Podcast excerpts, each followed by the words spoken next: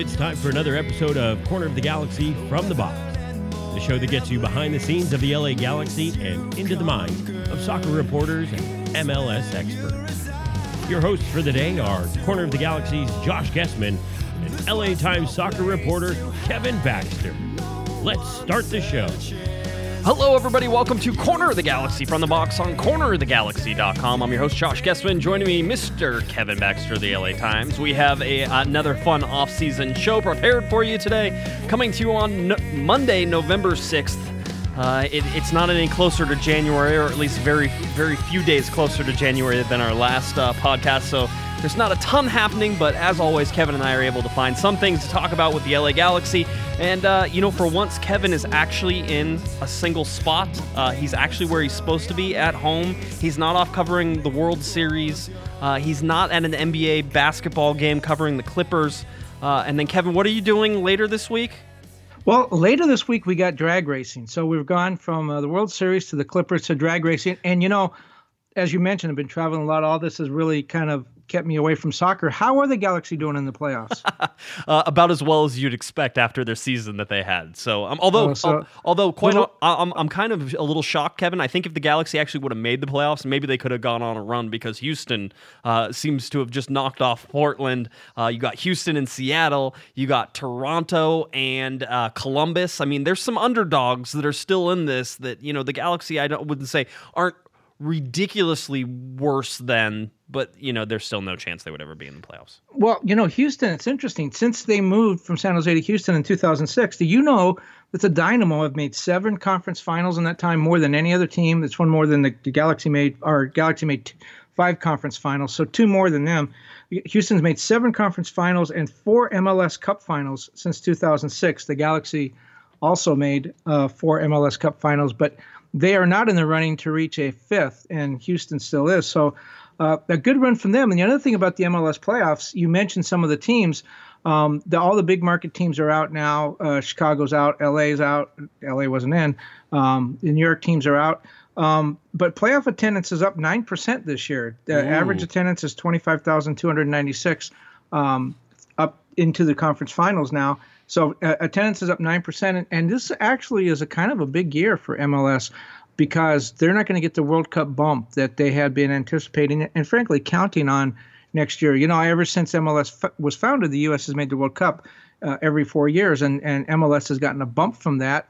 And uh, as you might imagine, you know, soccer's on. Uh, people are talking about it. It's on TV. People watching the World Cup, and then the, the big bump for MLS comes after the World Cup when they welcome back, you know, Jozy Altidore and Clint Dempsey, and people come out to see the U.S. World Cup stars. Well, that's not going to happen this year, and uh, I, I, think it's really going to hurt MLS. And I, I expect to see a lot of uh, MLS touting of uh, players from Honduras and Costa Rica and, and other places. Uh, Mexico, whose team are in the World Cup, but so the point is, this is a big year for MLS to to to rack up some numbers both on TV and at the gate because they're again not going to get that bump next summer. Yeah, it's a it's an interesting time for Major League Soccer. Listen, I'm actually rather optimistic on this whole bump versus no bump versus you know how much of that was a real thing.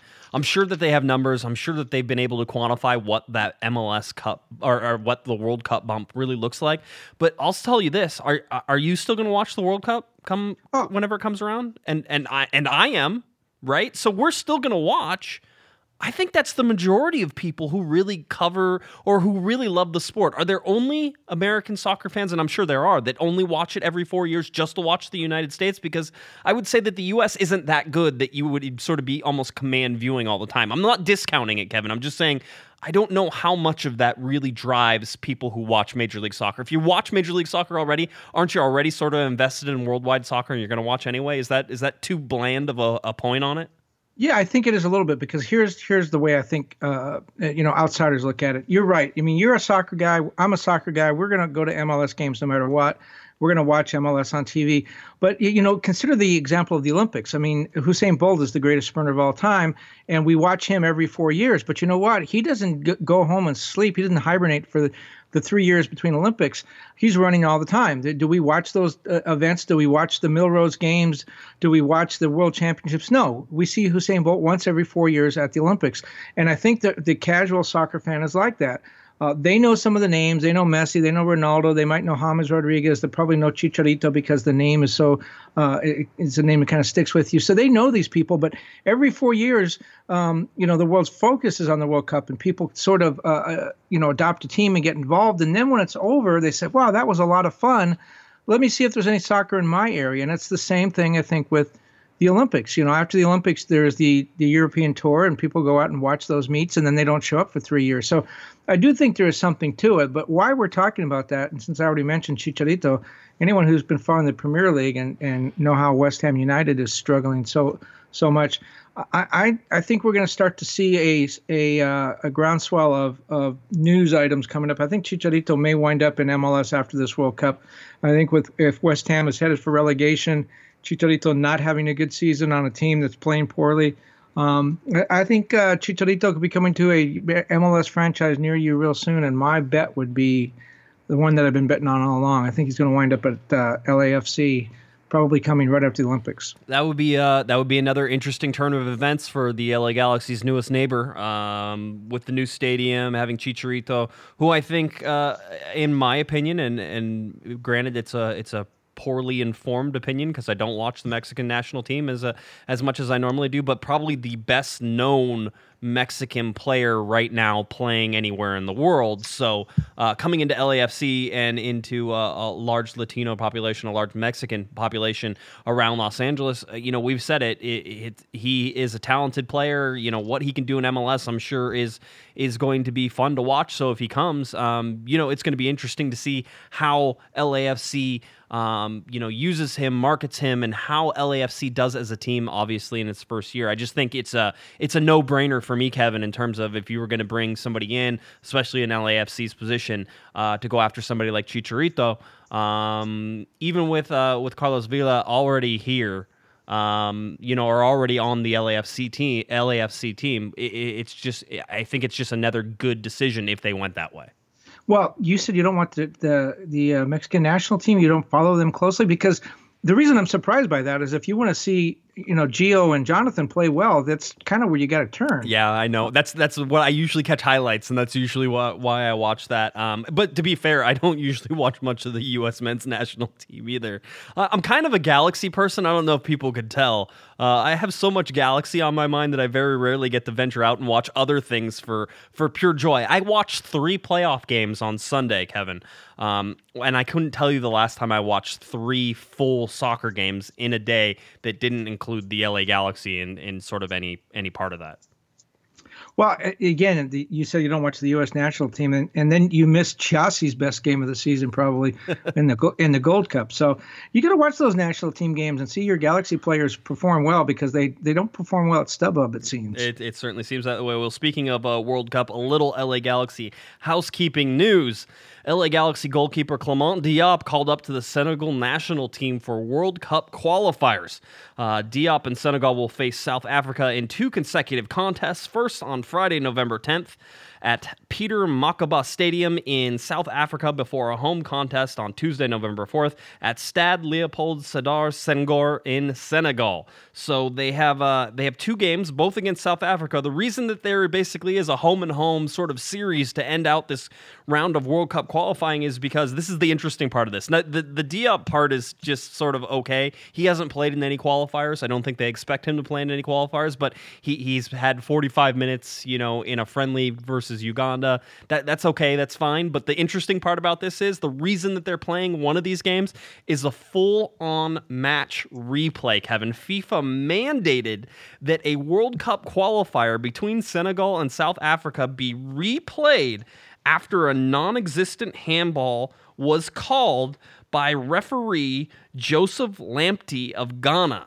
All right, so he called it, and then the dude, this dude, this dude, I'm gonna call him a dude. This dude was found guilty of unlawfully influencing match results and was banned for life by FIFA. And then that that decision was upheld by the uh, Court of Arbitration for Sport. So so the referee, the center referee, gives a. And by the way, this isn't his first uh, sort of foray into match fixing. It seems, or or at least influencing the game. Uh, he gives away a a, a fake handball that never hit anybody's hand to South Africa. South Africa converted, gave them the only win of the group at that time over Senegal. Um, and then uh, the whole result was tossed out, Kevin, which hardly ever happens. So that game never happened. It's completely wiped away. Any stats from it are gone. It's like it never happened. So it's gone. Um, and so that first game where they're playing in South Africa is basically the replay of that game. And right now, Senegal Unlike the U.S. men's national team, Kevin, Senegal is on the verge of, qual- of qualifying for the World Cup uh, as they sit in first place with eight points in their uh, Group D of Africa qualifying. There, they have these remaining two games to play, uh, and they uh, they the rest of the teams that are, are playing only have one. So um, it's it's very interesting. The other teams in that, by the way, uh, just in case you're interested were uh, Burkina Faso with six points, Cape Verde Islands with six points, and then South Africa with four points. And so uh, Senegal has uh, eight points at the very top right now, and right. two games to and play. Senegal needs just one point uh, out of those two games with last place South Africa to qualify. So it looks like they are on their way to the World Cup along with Iceland. Uh, they will not see the U.S. there. A couple of things, you know, you talk about the referee. I am shocked, shocked and appalled that there would be such match fixing going on in World Cup qualifiers Crazy. in Africa. Crazy. Uh, uh, yes, I just unbelievable. And the second thing is uh, my second reaction to that story is Senegal is must really have a hard time finding uh, goalkeepers if Clement Diop is going to go with them to the World Cup. Yeah, a, a, story that's yet to be published on on Corner of the Galaxy will say that he has the worst goals against average of any Galaxy keeper. Uh, he was four eight and three on the entire year, uh, 15 starts, 1331 minutes, uh, conceded 31 goals on the year. So. Hmm. Yeah, I'm, I'm with you, Kevin. I think maybe they uh, they've they've run out of people to call up. But again, he's not expected to start. I don't even know if he's a bench player at this point. I, I haven't seen a lot of uh, Senegalese uh, national national team games, uh, much like Mexican national team games or any of those others. So, so he could be the Senegal's Senegal's version of Nick Rimando. Is that what you're saying? He could be. He could be just there to keep the seat, the bench warm there at the end, um, or he could be you know in the 18 uh, starting lineup. He's like I said, he's only had 45 minutes um, ever for Senegal, um, and I think that happened back in June in a, in a friendly with Uganda. So a 0-0 draw, so he didn't let any goals in. Um, but anyway, so Senegal and Clement Diop could be going to the 2018 FIFA World Cup in Russia, and the United States gets to sit at home. Just thought it was interesting. Just thought uh, the LA Galaxy's representative for the World Cup will be uh, Giovanni Dos Santos, uh, Jonathan Dos Santos, and of course uh, Clement Diop. That makes perfect sense after the season they had, Kevin. And you know, he was born in Paris. It, it's through his family that he has Senegalese descent. Um, his parents uh, apparently had come to France from Senegal, um, and he made his debut for. He didn't play for them until this last June when he played. Uh, it, well, as you said, he made his debut against Uganda in a friendly, uh, which was a 0-0 draw. So he had a shutout. Exactly. So there you go. He he did his job. So we're giving him crap, and uh, and the the dude's just out there just just balling as best he can. There, Kevin. Never um, given up a goal in an international game. There you go. There you go. That's that. That's the Clement Diop that everybody knows. Uh, the other story or something interesting that sort of came about. Uh, 442's Paul Tenorio wrote up a interesting article. Something that I, I think really sort of puts into perspective, at least for me, Kevin on what the future of Major League Soccer could look for, but more importantly, maybe what the what the future of the LA Galaxy could look for. Um, we remember the Dom Dwyer trade, Kevin. I, I, think I think it was one of your favorites, if if I remember correctly. Right, and it, it's funny. It, it didn't hurt Sporting Kansas City really much at all. Orlando didn't go anywhere. Sporting Kansas City wound up with what a million dollars, and it all never should have happened, but it did, and it worked out really well for Sporting Kansas City, not so much for Orlando but it uh, apparently is now the wave of the future. Well, well, we'll see. It at least keyed off an important point, and the important point here was that it it, it doesn't do MLS teams very much good. Up oh, breaking breaking news from Kevin Baxter again. Breaking news. Did you who who's on the phone? Is it Donald Trump again? It is. He's he's wondering what to do about this North Korean guy. He's uh, kind of pissing him off again. I gotcha. All right, no problems. But anyway, go back to it. Um, it, it sort of has shown that in Major League Soccer, um, it is worth it more to transfer somebody interleague within the league than it would be to transfer somebody outside of the league. All right. And there's reasons for this, and there's caps put in place, and there's all sorts of different restrictions. So Paul Tenorio, 442, basically comes out and, and describes, you know, sort of what happens. And right now, if you were going to transfer somebody, let's say like Gyasi Zardes, this is a good this is a good one, Kevin. Let's say you're going to take Gyasi Zardes and you're going to transfer him overseas. Uh, you would be able to get whatever amount of money that is. Let's say it's seven million dollars, or let's say it's one million. One million makes it even better. Let's do one million dollars. So you get a million dollars. What would happen is 25% of that $1 million does not get to go back to the LA Galaxy. 25% of that gets to go to Major League Soccer, the league. It goes back to the league. And we go back to single entity and the fact that all the players have contracts with it with the league and not necessarily with the team. And so when you go over all this, you understand, okay, so 25% of a transfer fee gets taken by the league. Okay, that's something. So then the other part that sort of makes it not that great of a deal is that the most you're allowed to take. So let's say the LA Galaxy made you, you know we're able to transfer Gyasi Zardes for a million dollars. There's seven hundred and fifty thousand dollars of that gets the LA Galaxy get to keep.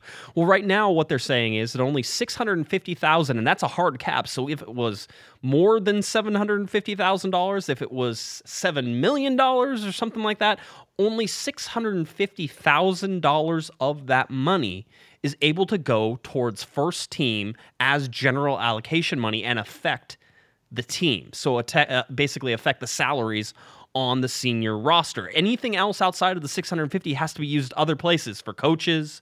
Uh, I think you can use it for future designated player acquisitions if you want to do that. So you could you could sort of save it that way. That would that would be that would be one way. But at the same time, it still caps you at six hundred and fifty thousand dollars of influence on that team, Kevin. So that's why it made so much sense for Sporting Kansas City to, to trade Dom Dwyer to Orlando and get one one million, I think one point five million in, in allocation money. I mean, it was a ton of allocation because they're able to use that allocation money, the one point five, well above the six hundred and fifty thousand dollar cap. All right. Does that does that make sense so far? Have I confused you or anybody else who's listening? Yeah. Well, obviously, what they're doing is they're saying we want to keep our star players in MLS. We don't want to send them overseas if if if they have worn out their welcome with your team or they don't fit into your long term projections of what you're going to do. Uh, you can trade them, but let's keep them in MLS. Let's keep our star. Let's keep Dom Dwyer here and not send him uh, over to England or Scotland or wherever else he might go because we think he's a good player and he's a resource for us. So let's make it attractive for those players to stay here. And if we can't make it attractive for the players to want to stay here, let's make it attractive for the teams to keep them here in some way, shape, or form. Well, okay, so that's one take on it. I'll tell you the other take of this is that if you were able to transfer a player overseas and let's say you got something like seven or eight million dollars for something, and then you were able to take that seven, eight million dollars that's now more than the entire salary cap uh, of of you know the team of the 3.9 or 4.1 million dollars of the salary cap, all of a sudden you could have six or seven million dollars. Now, you know, the the parity, the forced parity that exists in Major League Soccer goes out the window because all of a sudden you have all this more money to spend than everybody else. Okay, so that was the other thing. So yes, trying to keep the the big players within Major League Soccer, but also trying to force the parity, which is, hey, I'm glad you got a guy that you know wants to go somewhere else, and I'm glad he wants to go overseas, but you know you're only allowed to use six hundred fifty thousand dollars of that because that's fair. That's what we deem as fair to the rest of the teams because we don't want you going out and spending $3 million. Three extra. Imagine if you got $3 million in general allocation money you were suddenly able to throw against the cap, Kevin. You basically could, could get a lot of players for um for for for that money. And so it, it, goes that's sort of one of the things they're saying. Well paul tenorio writes in 442 uh, basically that mls is looking at changing some of those rules and part of it has to do with homegrown players and that's why Gyasi Zardes was such a sort of good example to use. So now the proposed rule out there is currently it's that the league gets 25% the proposed rule is that the team will get to keep 100% of the transfer free fee for homegrown players. So they want to reward teams, Kevin, that uh, are able to develop the talent and then sell that talent overseas. They want to do it. And the other part of this is that the cap, that $650,000, they're thinking about increasing it and they're thinking about moving it. And then that cap would move over the years. Um, you know, in the upward direction, so that way teams would be able to keep and then use more of that money for their senior team roster to reward the teams that develop players. Now, what happens if you take a player that you brought in, say someone maybe named Jonathan Dos Santos, and you brought them in and they're not a homegrown player, and now you want now you want to transfer them to you say he was going to go back to Europe. how much of the money that you were tra- that how much of the transfer fee would the Galaxy be able to keep? Yeah, I don't. There's it's different because he's a designated player. You get to keep some of that in terms of looking for another designated player. So you may be able to keep. First of all, I think you'd be out the twenty five percent again. All right. So you'd be out the 25%. So whatever it was minus 25% because the league gets to keep that. Then whatever it is, the cap still applies $650,000, but you can keep the money that you make for a future designated player. So if you take that money and you put it in the bank, so let's say you were able to transfer Jonathan Dos Santos and you got $5 million for it. So 25% of that would go to the league. The, you are allowed to use 650,000 against the cap. But if you were going to get another player as a designated player, you could use that money to buy another designated player. And I don't believe there's any cap on that.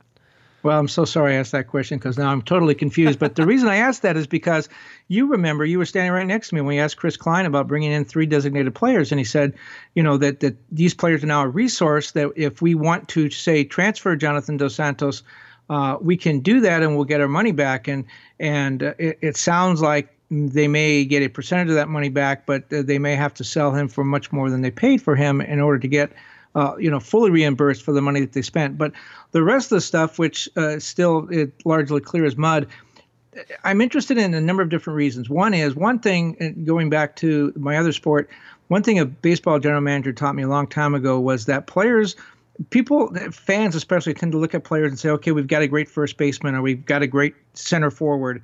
Uh, and and that's the way they see it general managers and, and, and good player personnel people don't look at the players that way. They look at the players as resources.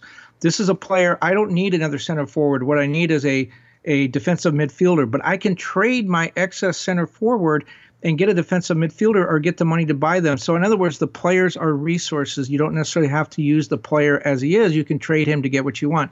It sounds like MLS is starting to move in that direction where you can have resources that you can move around and not necessarily develop the player for your first team, but develop the player to be a resource for you to go out and get what you need.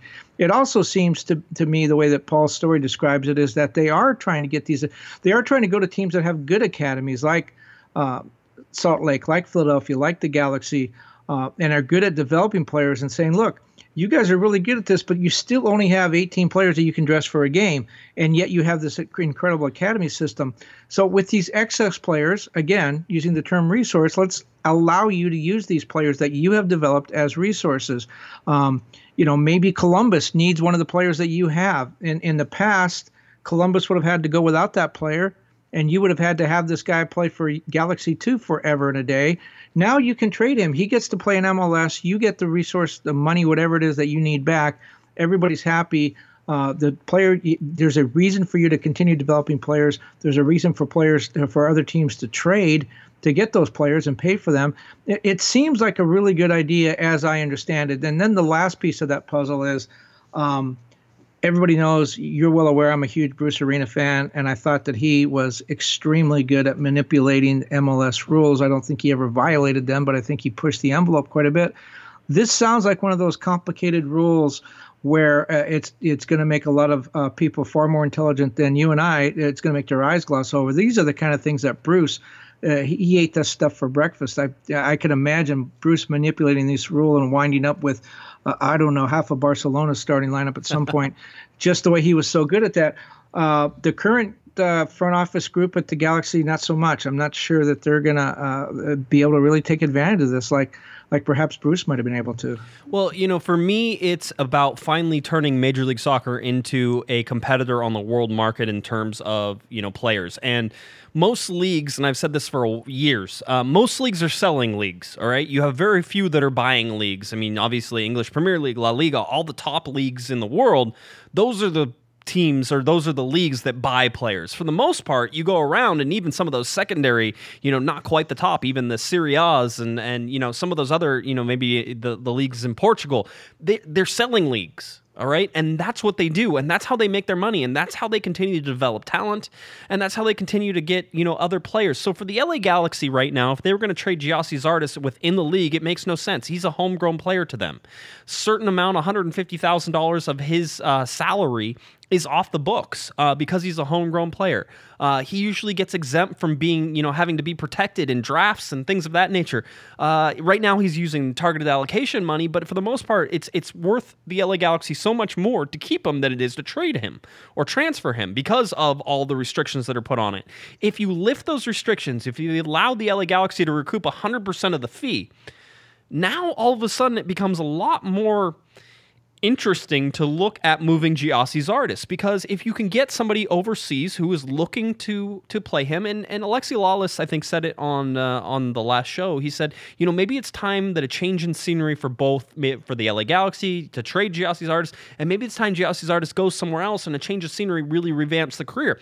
All those things can be good things but ultimately for the Galaxy it's never been worth it and so if you can sell him for three or four million dollars overseas, not saying that that's what it is, but let's use those numbers, three or four, all of a sudden that three or four million dollars becomes useful to the LA Galaxy. $650,000 worth of cap relief becomes useful to the LA Galaxy. They get to use the rest of it for coaches and training staff and you know other other academy programs and everything else so that money goes to use. If you can make that worth MLS teams while I think you would see some of the players, like guys who have just been forever stuck on LA Galaxy 2, uh, Jose Villarreal, maybe Jack McBean, uh, Jaime Villarreal, uh, you know, some of these other guys who just keep playing on LA Galaxy 2, come up for a little bit, but never really show a punch. Maybe it would finally be worth it to move those players out of the league and you would get some return on your investment because the Galaxy are sinking a lot of money into this academy. We know they are. We know that uh, that Phil Anschutz is, is very aware of the fact that they're sinking a lot of money into it. And so if you can turn it into a profitable solution there, Kevin. If you can turn it into something the LA Galaxy can bank on, all of a sudden these options open themselves up to not only the LA Galaxy, but Major League Soccer teams. And it involves Major League Soccer across the world as well. If you're selling more players across the world, then more people are paying attention to who you're developing, where they're coming from, and where they could possibly go to. So, in my mind, it, it really sets up Major League Soccer to be the type of league they need to be, which is a selling league and somebody who is producing talent that can then therefore be scattered worldwide. Well, it's kind of you know it's kind of Jurgen wet, Klinsmann's wet dream. Get American players in Europe, and that would be a way to do it. As you said, some of these uh, younger players who who you know maybe don't see a uh, a clear path to the first team, they can go play in some of these smaller teams in Europe or, or even in South America and you know Brazil and and Argentina and some of the leagues there, uh, you know Mexico um, again, you know, I just go back to the original point. It, it makes these players an asset, uh, you know, for the team. It allows teams with good academies that are spending money on it, like the Galaxy. It allows them to use those academies now to make money. They're, it's not a, a, you know, it. You know, they look at the academy now, and the Galaxy are spending money, and they, they're losing money in the academy because they have no way uh, to monetize those resources. Now they do have a way to do that. Um, and, and it, you know it, it makes the players want to try harder too because now they they say hey you know you talk to players in other leagues and they say at this time of year when the you know the uh, the trade market is beginning in Major League Baseball, players will tell you, look, I'm not just playing to impress my manager. I'm playing to impress other managers too. They might want to make a trade for me, and that might open up a situation for me where I can play. Um, and it, do I understand this correctly that in addition to selling homegrown players and keeping the money, the, these new rules would make it easier to trade players within MLS. Is that also accurate? I mean, I would say that right now the the mechanism already exists to be able to trade players within Major League Soccer, and we, we've seen it. But it, I hopefully it would. I think tip the scales a little bit in terms of at least how I read it, Kevin. Uh, it would tip the scales in terms of making transfers outside of Major League Soccer also a palatable thing instead of it just being and granted we don't see that many of them but you saw the dom dwyer trade and you saw how profitable it can be for uh, teams inside. So you you need that a little bit more even tip of the scales there especially for homegrown players because you look and homegrown players aren't going anywhere um, because they're staying because they're too valuable as that homegrown asset. Uh, the league put a lot of value on them, and now they're so valuable that it's difficult to get your value from anyone else within the league because then that would sort of negate the homegrown player. Um, aspect of it anymore, and then it, so if you can take it outside, it would make that um, you know at least value wise, it would make it a, a, better proposition for teams. Does that does that make sense? Yeah, but I, I, I guess what I'm getting at is, is I would wish, I would hope that at some point uh, players could be traded within the league. I don't understand why it doesn't happen more often because the league is paying the salary. If Gyasi Zardes is making a million dollars for the Galaxy and then he went to Seattle and he's making a million dollars there, uh, largely the the you know it it does some uh, change some bookkeeping for those two teams, but largely MLS is responsible for a lot of that salary. So, uh, you know, the, it's not. the the contract doesn't become an obstacle to that. It, it, it's just some of the internal uh, bookkeeping on the two teams and their salary cap. And you know, again, you talk about uh, Gyasi Zardes could benefit with a change of scenery. Well, it, if he's a homegrown player and he's too valuable to move, and he has to stay here simply because uh, you know it, it doesn't look good to take that financial hit that doesn't help the player that doesn't help the galaxy that doesn't help the team that could benefit from him. You see that in every other sport and it's one of the most enjoyable things about the sport playing sort of the front office uh, general manager at home and saying why don't we trade this guy and we get this guy back and this is the position where we need help and we have an excess guy at this position um, you see a lot of uh, fan a lot of fan interest around trade deadlines in every sport and and I think Major League Soccer has missed out on that and that's one of the reasons so many teams are so stagnant and insular is because they keep the same players because there's not a mechanism for their for them to strengthen the team by again using those players as assets and going out and and shoring up areas where they needed help. You know, the Galaxy had a ton of midfielders and no defenders this year. What if in the, at the beginning of the season they would have been able to move one of those midfielders and pick up a defender? Would it have changed their season?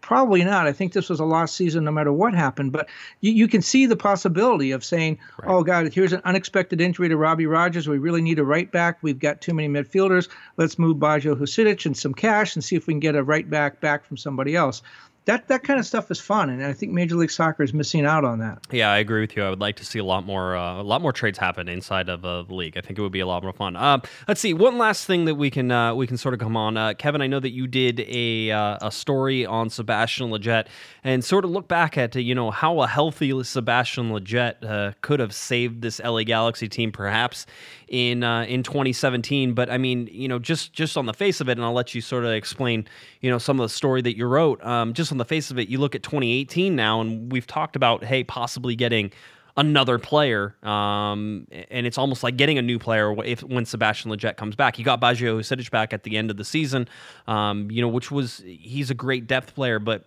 from all accounts, we were talking about it before the season, Kevin. We watched him play for the U.S. men's national team beforehand. Uh, games I actually watched. Uh, this was a guy who was poised to break out and sort of have his defining moment, I think, of his career, and instead he breaks his foot. I mean, uh, you know, how important is Sebastian Lletget to this team? Well, I thought there was some real chemistry between Sebastian Lletget and Romain Alessandrini, and I thought it was showing really good early. Now, you go back and look at the stats as I did in writing that story, and nothing really jumps out at you, except for if you watch those games, you saw how those two guys were working really well together and were getting to build something. And I, I think it would have just increased over the course of the season. Um, obviously, one guy was not going to again save this Galaxy season, uh, but I, I do think it would have helped. I do think building that chemistry and taking that into next year would have helped a lot. Uh, one big part of the story, though, was um, there's been a lot of happy talk around uh, Seb. You know, he's coming back. He's healthy again. He's he's you know got away from the game and he's cleared his mind a little bit. A lot of these things. Seb told me that when he's alone at home at night, he'll wake up in a cold sweat, and the fears of "Am I going to be as good as I was? Am I going to come back 100 um, percent?"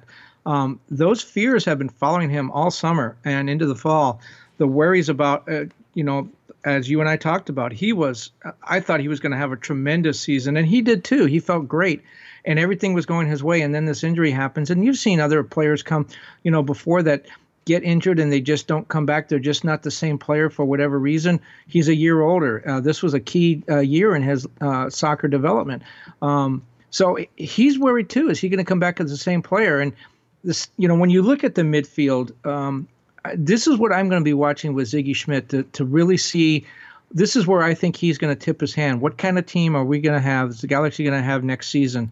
Uh, the big decision uh, will be made in the midfield, and I think it involves Jermaine Jones because right now, if I were making a starting lineup, it would be Alessandrini and um, Seba would be on the wings, and in the middle, I would have you got to play Jonathan. I would play João Pedro. He's the guy that we uh, were told was going to be the next big thing, and uh, the Galaxy invested a lot of money and a lot of attention. Well, not a lot of money, but certainly a lot of attention in bringing him over here. Remember, they gave him the number eight until Jonathan showed up, and then they kind of kicked uh, João Pedro to the curb and changed his number to 88. Looks like a tight end now.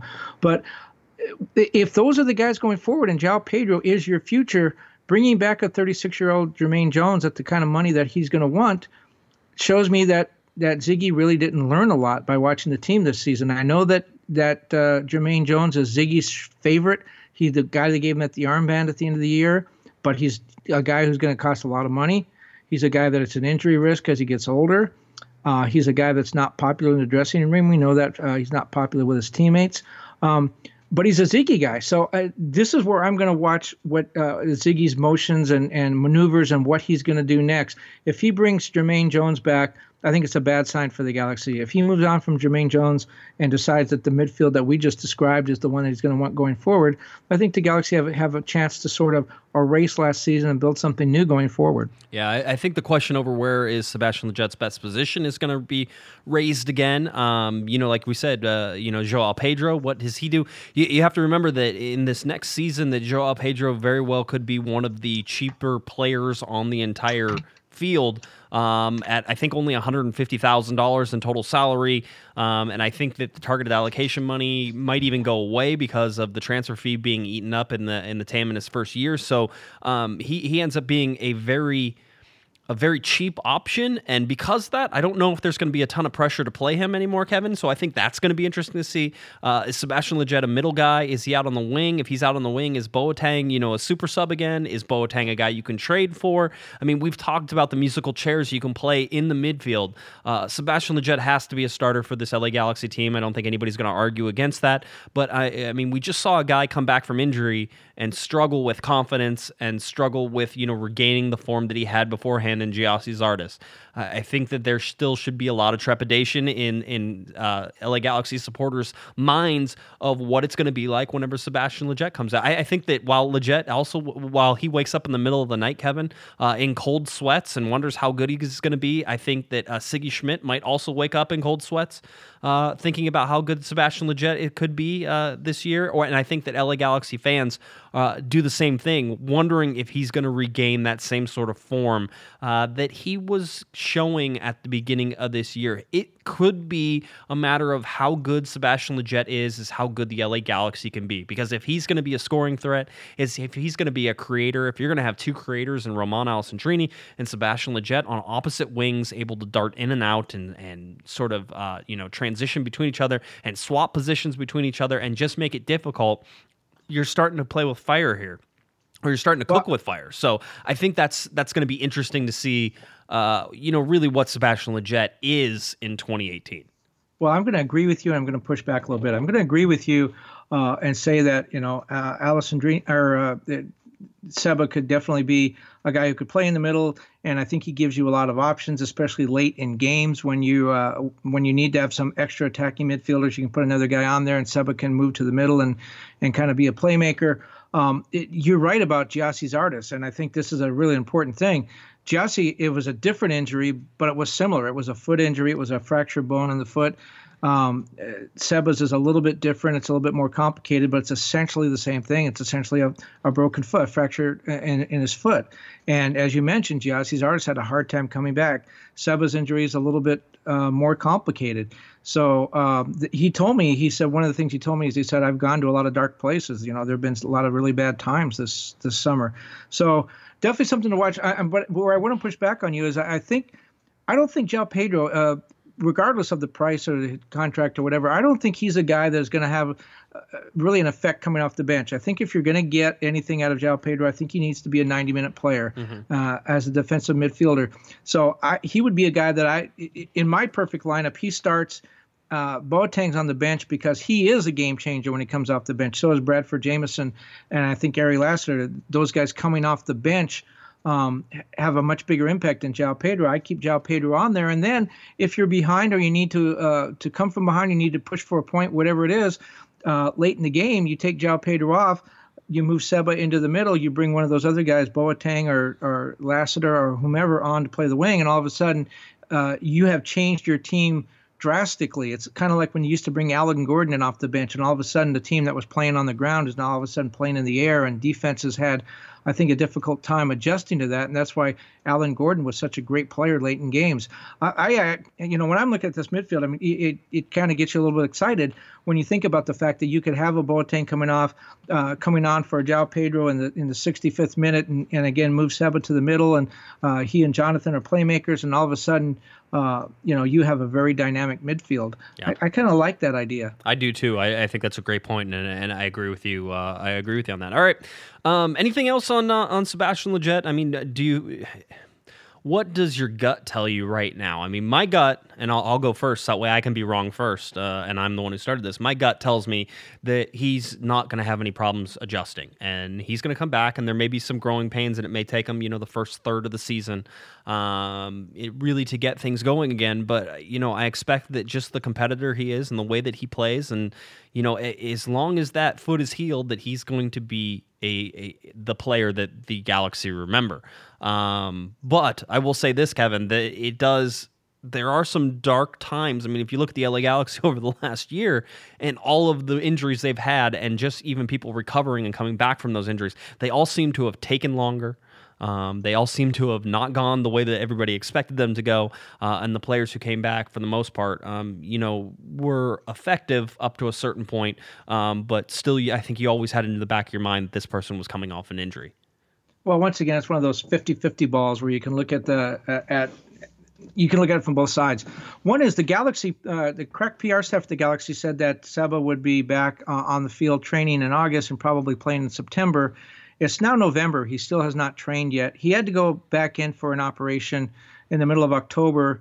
Uh, Ziggy described it as a cleanup operation just to take out some of the hardware that uh, the doctors had inserted into his foot. And he didn't, he said it wasn't really a, uh, a setback in the rehabilitation, but uh, at that point, Seba was very close to training, and now he hasn't trained since then. So, in a sense, it has set him back a month. It's it's pushed him back uh, from getting on the field at least a month. And my understanding is he still hasn't taken part in soccer activities. So, um, you know, best case scenario now looks like December before he starts training in a meaningful way, if even then. And and Ziggy's been clear he wants his first training session to take place in 2017 not 2018. He doesn't want to wait. Remember, uh, that was uh, Gyasi's thing. Gyasi waited until the U.S. national team camp in January before he started training again. And and uh, Ziggy's mindful of that and doesn't want that to happen again. So, um, it, it, was it really a setback? I, I, tend to believe that the Galaxy PR staff were just pulling dates out of their rear ends and really had no idea when he was coming back. And I think this was always going to be a, an injury that was probably going to cost him the season. So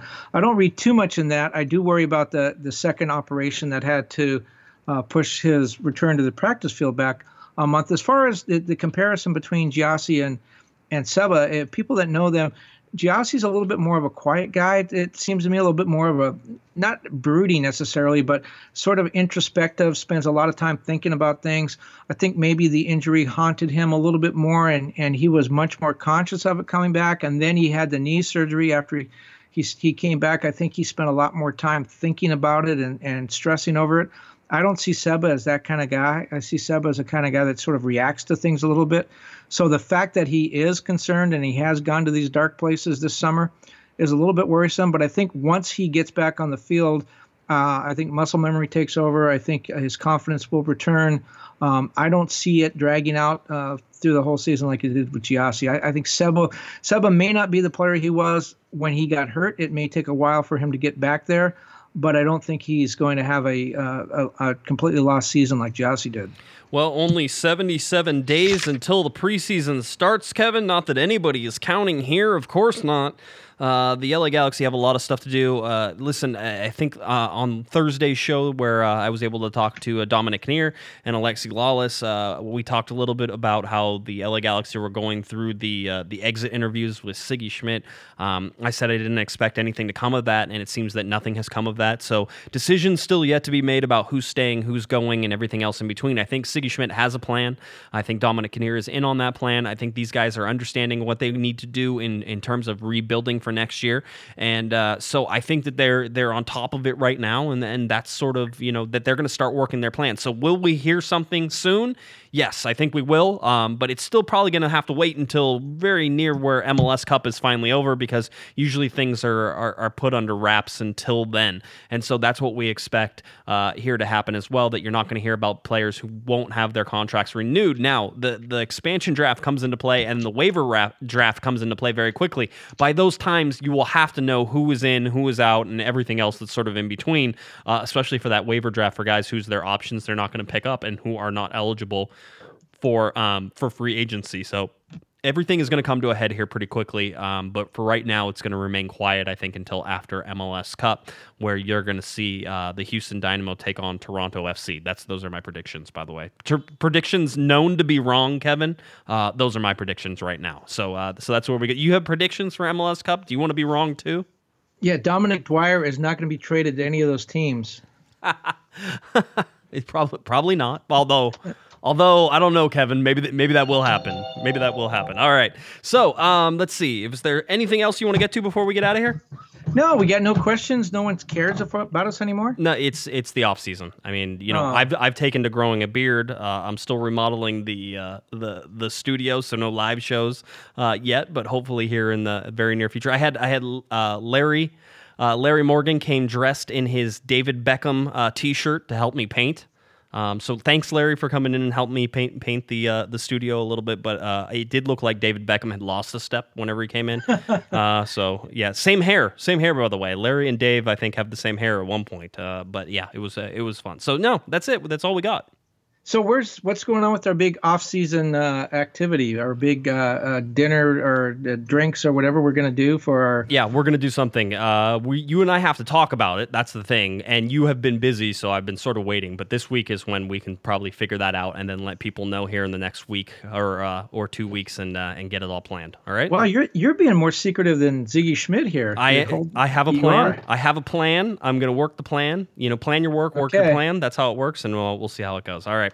Uh, All right. If you don't have anything and I don't have anything, then we should probably go. All right. Yeah. If you're looking for Mr. Kevin Baxter, it's at kbaxter11 on Twitter. And of course, head on over to latimes.com where you can read all of his interesting articles covering the NBA, soccer, hockey, and drag racing apparently this week as well. So make sure you check out Kevin at the latimes.com.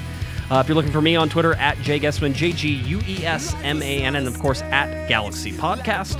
Uh, cornerofthegalaxy.com is where you can find the podcast right now and all of our written articles as well. Any team news that comes out, we'll be do our best to get it up there and, and written about uh, very, very quickly. So that's what we got. Uh, we will be back again for a Thursday night show. Again, not live, but I might have a few guests uh, up my sleeves, at least planned for right now. So we'll see how that Thursday turns out. All right, for Mr. Kevin Baxter, I'm Josh Guesman. You've been listening to Corner of the Galaxy from the Box on cornerofthegalaxy.com. Have a great one. You've been listening to the Corner of the Galaxy from the Box podcast on cornerofthegalaxy.com. You can follow the show on Twitter and Instagram at Galaxy Podcast. And be sure to check out and subscribe to iTunes, Stitcher, and Facebook by searching for Corner of the Galaxy. And for all of your independent LA Galaxy news, discussion, and entertainment, including this podcast, head on over to cornerofthegalaxy.com. Fans, thanks for listening. We ask that you be kind and courteous to your neighbors as you leave the podcast we thank you for joining us and look forward to seeing you again. Until then, I'm Michael Arajo, and on behalf of the entire Corner of the Galaxy crew, goodbye, everybody.